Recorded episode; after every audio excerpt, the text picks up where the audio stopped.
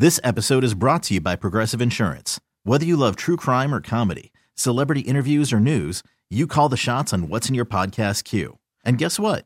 Now you can call them on your auto insurance too with the Name Your Price tool from Progressive. It works just the way it sounds. You tell Progressive how much you want to pay for car insurance, and they'll show you coverage options that fit your budget. Get your quote today at progressive.com to join the over 28 million drivers who trust Progressive. Progressive Casualty Insurance Company and Affiliates. Price and coverage match limited by state law. I'm Sandra, and I'm just the professional your small business was looking for. But you didn't hire me because you didn't use LinkedIn jobs. LinkedIn has professionals you can't find anywhere else, including those who aren't actively looking for a new job but might be open to the perfect role, like me. In a given month, over 70% of LinkedIn users don't visit other leading job sites. So if you're not looking on LinkedIn, you'll miss out on great candidates like Sandra. Start hiring professionals like a professional. Post your free job on LinkedIn.com slash recommend today. Sports Radio 610 presents Payne and Pendergast. Just a level set on the Texans head coaching search. They've interviewed three candidates. Ben Johnson, Detroit OC. They interviewed him on Friday. And then on Saturday, the Texans interviewed both Shane Steichen, the Philadelphia OC, and Jonathan Gannon, the Philadelphia DC, who is he's now done multiple go rounds with the Texans when it comes to filling a head coaching vacancy. Yeah, it would seem yeah, there were, quite familiar yeah, with Gannon. there were, uh, you know, there's speculation or hearsay that maybe Gannon and Caserio couldn't quite agree on staff last year. So who knows? I the the little mini negotiations that go on before the actual negotiation. Um, I don't know how much of that was an issue then or would be an issue now. I know some people have thought about. Some people have raised the question as to whether the Texans retaining their assistant coaches is going to be an issue. That's standard right now. Well, those assistant coaches are all under contract. You hire a head coach, then the head coach basically can uh, take the pick from the smorgasbord as to which coaches he wants to keep. Now that's I mean some some owners treat it differently than others. Given as we talked about earlier, Cal's not afraid uh, to to spend money on sunk costs. I'd be surprised if if he, they would really like a candidate, but then say, but you have to keep five of these because I'm trying to save a couple million dollars. Um, so I, I, don't think that's going to be an issue. No, there's usually a couple that end up sticking around. Like Danny Barrett's been here now through multiple head coaches. I think a lot of people would like to see Frank Ross stay because how good the special teams have been last the couple years. Special teams, yeah, this year they were a top five unit in yep. a lot of respects. So, um, yeah, and then, and then Frank Ross, uh, you know, obviously he's under contract, but he would also want to, you know, likely if he wants to stick around, whoever the new coach is. I don't know. Yep. Maybe maybe maybe he hates Steichen for some reason. They got into a fist fight at the combine one year. I would be there for that. Um, all right, so let's get to know some of these guys here, Seth. I'm going to let you set this up. Um, we've got the two Philly coordinators. I'm going to judge them entirely based on the audio you're about to play. Which one do I like better based on audio? But uh, Steichen and Gannon, who do you want to go first here?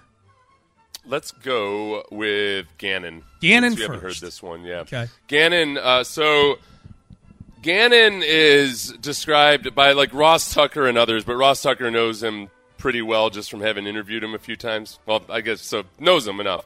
Um, but like Ross interviews a lot of coaches because he broadcasts every weekend. You know, he does an NFL game so he's he's sat and asked these same questions about scheme and game plan to dozens and dozens of NFL coaches. He said that Gannon's by far I think he said one of the, I want to say he said the most impressive, but one of the most impressive um, guys he's seen when it comes to just being dialed in on the X's and O's, motivation, just having a plan for how to coach defense. He said he's very, very impressive. This is Jonathan Gannon um, discussing with one of his younger assistant coaches uh, while he was mic'd up at practice one day about how to coach these guys. Stealing. Oh my God. There it is. Bang, good spot. God, he's he's sprinting back to that ball. On top, on top, on top. Check his split out. On top. Top, on. Get it out! Get it, boy! Get it out. Get it out. Get it out. You can't you can't fix everything. Fix one thing. You know what I mean? And then it, and then it, yeah, and then it and then it takes off pressure to the player. Like, hey, dude, like your one thing was hook seam. That's right. Your hook, your your deal was hook seam. Well, you know this wasn't great. Yeah, but my hook seam was good, good. Then you just keep stacking those together. So he's coaching his coaches there, is what I'm hearing. Right? Yeah, well, at the beginning, I should uh, I sent Ben the wrong clip. At the beginning, there he's coaching players, um, but then then midway through, he's talking about how you got to focus in on one thing. That'd be that, funny like, if guy, he, be funny if he were coaching coaches at the beginning. He's just growling at them and stick, stick. um, yeah. So stick. he, uh, he. I think uh, like I liked hearing that. Like just that that because guys, uh, coaching is teaching. You know, O'Brien. That's one of the things O'Brien used to say. There's 100% true is that coaching is teaching and i think uh, guys that can focus in on fixing things one at a time um, if you can apply that to his team and having a kind of a patient mentality about it. I like that. I had, i'd gotten the impression of him before almost partly because he's always wearing sunglasses like that he's almost like a like a terminator automaton. I've watched some mic'd ups and interviews now where i'm starting to get a feel for the person more and i think that when you watch him coach his players he has that quality, like uh, guys that I've had like that, like Dom Capers and Dick Duran was like this, where like they just want to give you information, like you know, like you feel like you're both on the same side because you're both like you both just want to, you both want. Both of you want you to perform well, and he's going to help you do it. And like, it doesn't need to be all that dramatic or anything. You just we're gonna we're gonna attack it, and we're gonna get you better. So um, he feels like that kind of guy to me. I uh, And, the, and the Eagles defense has been very good, despite what Eagles fans tell you. You- Eagles fans, Eagles fans despise that defense because it, they play a lot of zone, they allow a lot of easy receptions underneath, and yet they don't allow a lot of points, which is the a number one goal of a defense. yeah, it's it's an angry city. That's that's my rationalization for that. I think they were. I think their defense is sixth in DVOA. You know, the, if you're wondering like where do the units rank that the of the guys the Texans have interviewed so far, Ben Johnson is the steward of the fifth rated offense in efficiency. The OC for Detroit. Steichen is the OC for the third rated offense in efficiency, and Gannon is the is the DC for the sixth rated defense in efficiency. So these are all good units that they're overseeing. Uh, so we'll go with we can go with Steichen next, and uh, because we'll finish up with DeMeco because everybody knows that DeMeco is my favorite. So Steichen, who has uh, run a very very good offense with Jalen Hurts as his quarterback. Um, previously was the offensive coordinator for the Chargers in 2020 when Justin Herbert, a different type of quarterback than Jalen Hurts, was the rookie of the year that year. So that's the most intriguing thing about Steichen is that he's worked with two different young quarterbacks and gotten really good performances out of them. That's that's hard to ignore. And I'm not a hey, you got to hire an offensive guy, but man, that's that's twice. I know people are making the same argument for Pep Hamilton, but that that was as a quarterbacks coach, um, not as an offensive coordinator. So, which ironically enough, yeah, like Davis Mills looked a lot better with with Pep Hamilton as his quarterbacks coach Much than he did yes. with Pep Hamilton Way better. as his coordinator. Yep. So uh, this, I I was. I'm on I'm on the fence as to Steichen's personality. Some guys are offensive coordinators and nothing more, and it's hard to envision them in the head coaching role. Um, but sometimes guys seem like that, then they get in the head coaching role, and they're just they they they grow into it. They're just like they they kind of assimilate all the other leadership aspects. So um, this was Steichen uh, talking about Jalen Hurts' work ethic. he doesn't leave the building. Like this guy's here all day, every day. Uh, all he cares about is football, and when all you care about is football, you're, you're going to be successful. Um, and that, and that's what he does. It's it's all he thinks about. He never takes days off. I mean, he's always working. Shoot, I was on Friday. You know, we met after practice. You know, this past week, and I'm walking through the weight room. You know, four o'clock, and kind of everyone's gone, and he's in there working. You know, shoot, last week he was yeah, I don't remember what time it was, maybe eight o'clock at night, and he came up and said, "What's up?" and gonna go home and get some rest. I'm going in the weight room and getting on the bike. He doesn't stop. so that's So- Shane Steichen, the OC for Yep. the Eagles. He uh, so he's uh, like he's got more of a laid back demeanor. I almost feel like if he were to be the head coach, he'd have to be careful in selecting a couple of taskmasters uh, on his staff somewhere. You know, the guys that, like in business, would be your chief of operate, your chief operations officer, Mm-hmm. uh, kind of like a, a drill sergeant type, and, and just find that balance for the staff. Not to be a jerk or anything, but just to, to balance things out a little bit. Um, but also, I mean, that's that's something they used to say about Kyle Shanahan. You know, like he's, he didn't necessarily have as assertive a personality as you might look for as in a head coach. Uh, I don't know. They've they've done all right. They've done. He hasn't. His personality hasn't been holding them back. He calls the plays in Philly, does he not? Does Steichen call the Uh, plays? Yeah, I believe so. Okay, I mean Sirianni's an offensive coach. I, that's why I was Yeah. I wasn't sure. Um, so yeah, I mean we can look that up. I just wasn't sure if you knew off the top of your head. Uh, does that matter to you if He we're hiring? over. No, he took over play calling duties midway through the 2021 season. Okay. and that it, well, he the plan was for him to call plays at the beginning of this season. And I don't. I can't imagine there was anything. I was just trying to think if there was any like. I thought maybe you'd heard news that like Sirianni had taken back over. Or something. Nope, Okay. nope, nope. I was literally just I, I didn't know the answer to it. So um uh so that's Steichen. Steichen at the beginning of that cut almost sounded a little like Caserio. Like his vo- just his voice, his cadence. Play just the first like five seconds of it, Ben. It's He doesn't leave the building. Like this guy's Oh. here all day, every day. there you go. Uh, yeah. a little, little Caserio. It's like if Caserio had grown up somewhere in like the maybe mid Atlantic or something. Yeah, yeah. Instead of yeah, instead of Ohio, right, right. It's Caserio with an Eastern accent, is what he that. grew up in California. Steichen. He was born in California. Went to Oak Ridge High School. Okay, Yeah, all right. El Dorado Hills, California. Okay, well, that's, that's the Oak Ridge accent, then I guess. Um, all right, so Is that those the Derek? Is that the Derek Carr accent? It is near Sacramento. Okay. It's uh, you know what?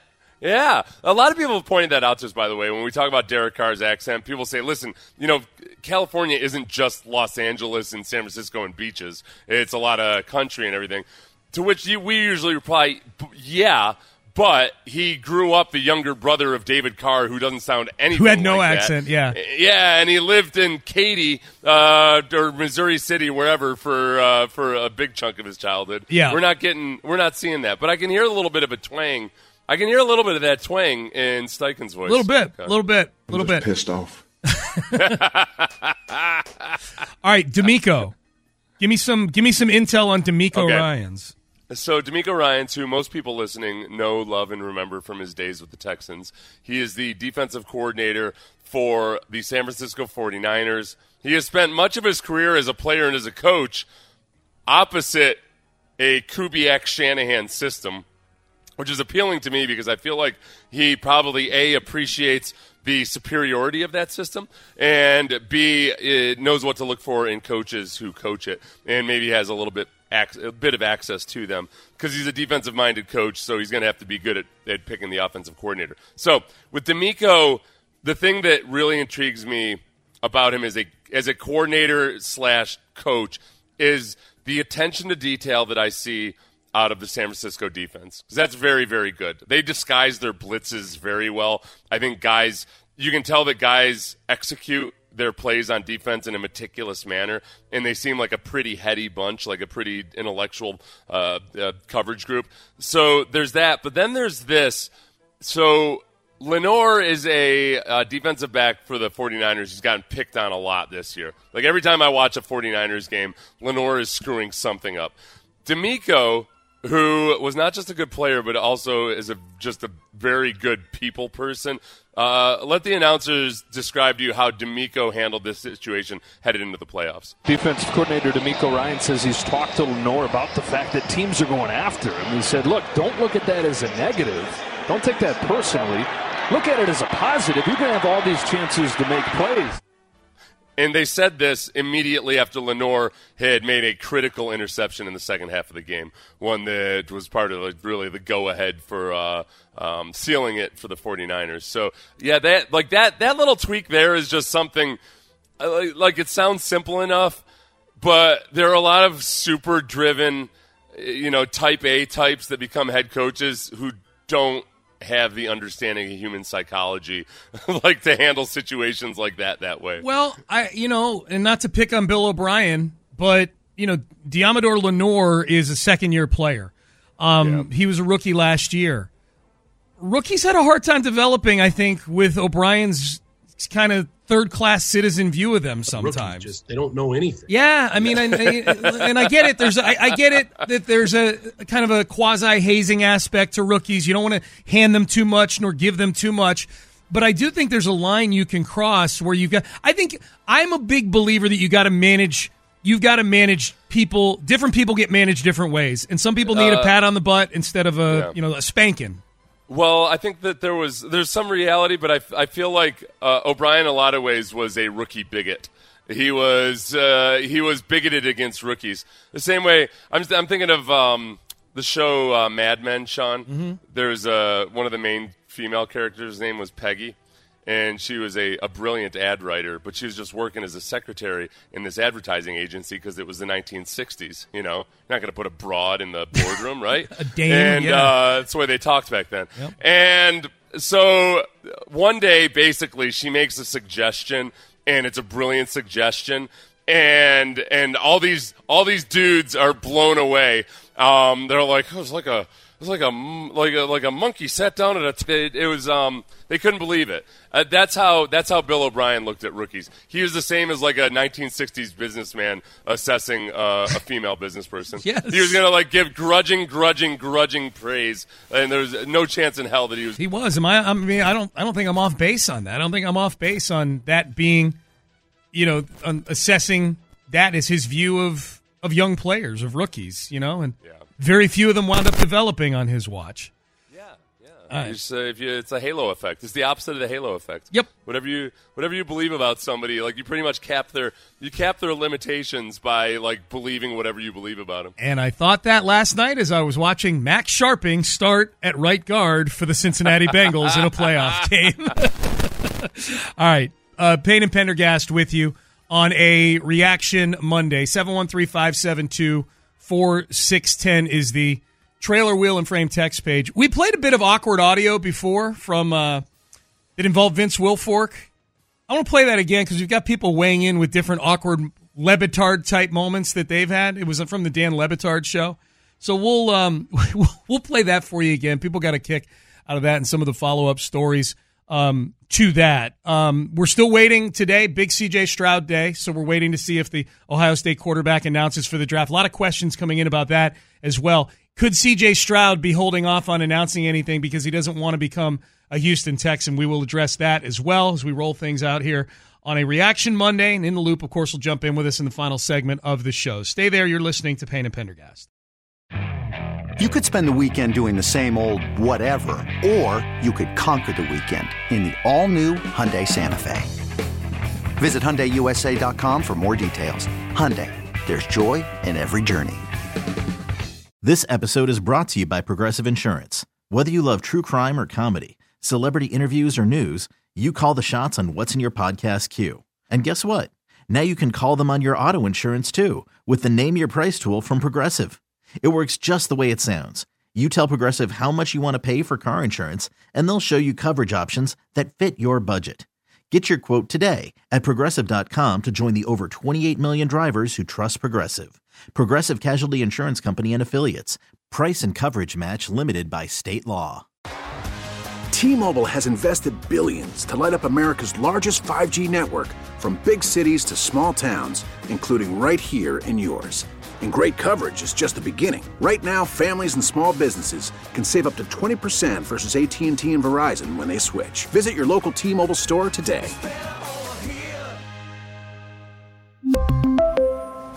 Plan savings with three lines of T Mobile Essentials versus comparable available plans. Plan features and taxes and fees may vary.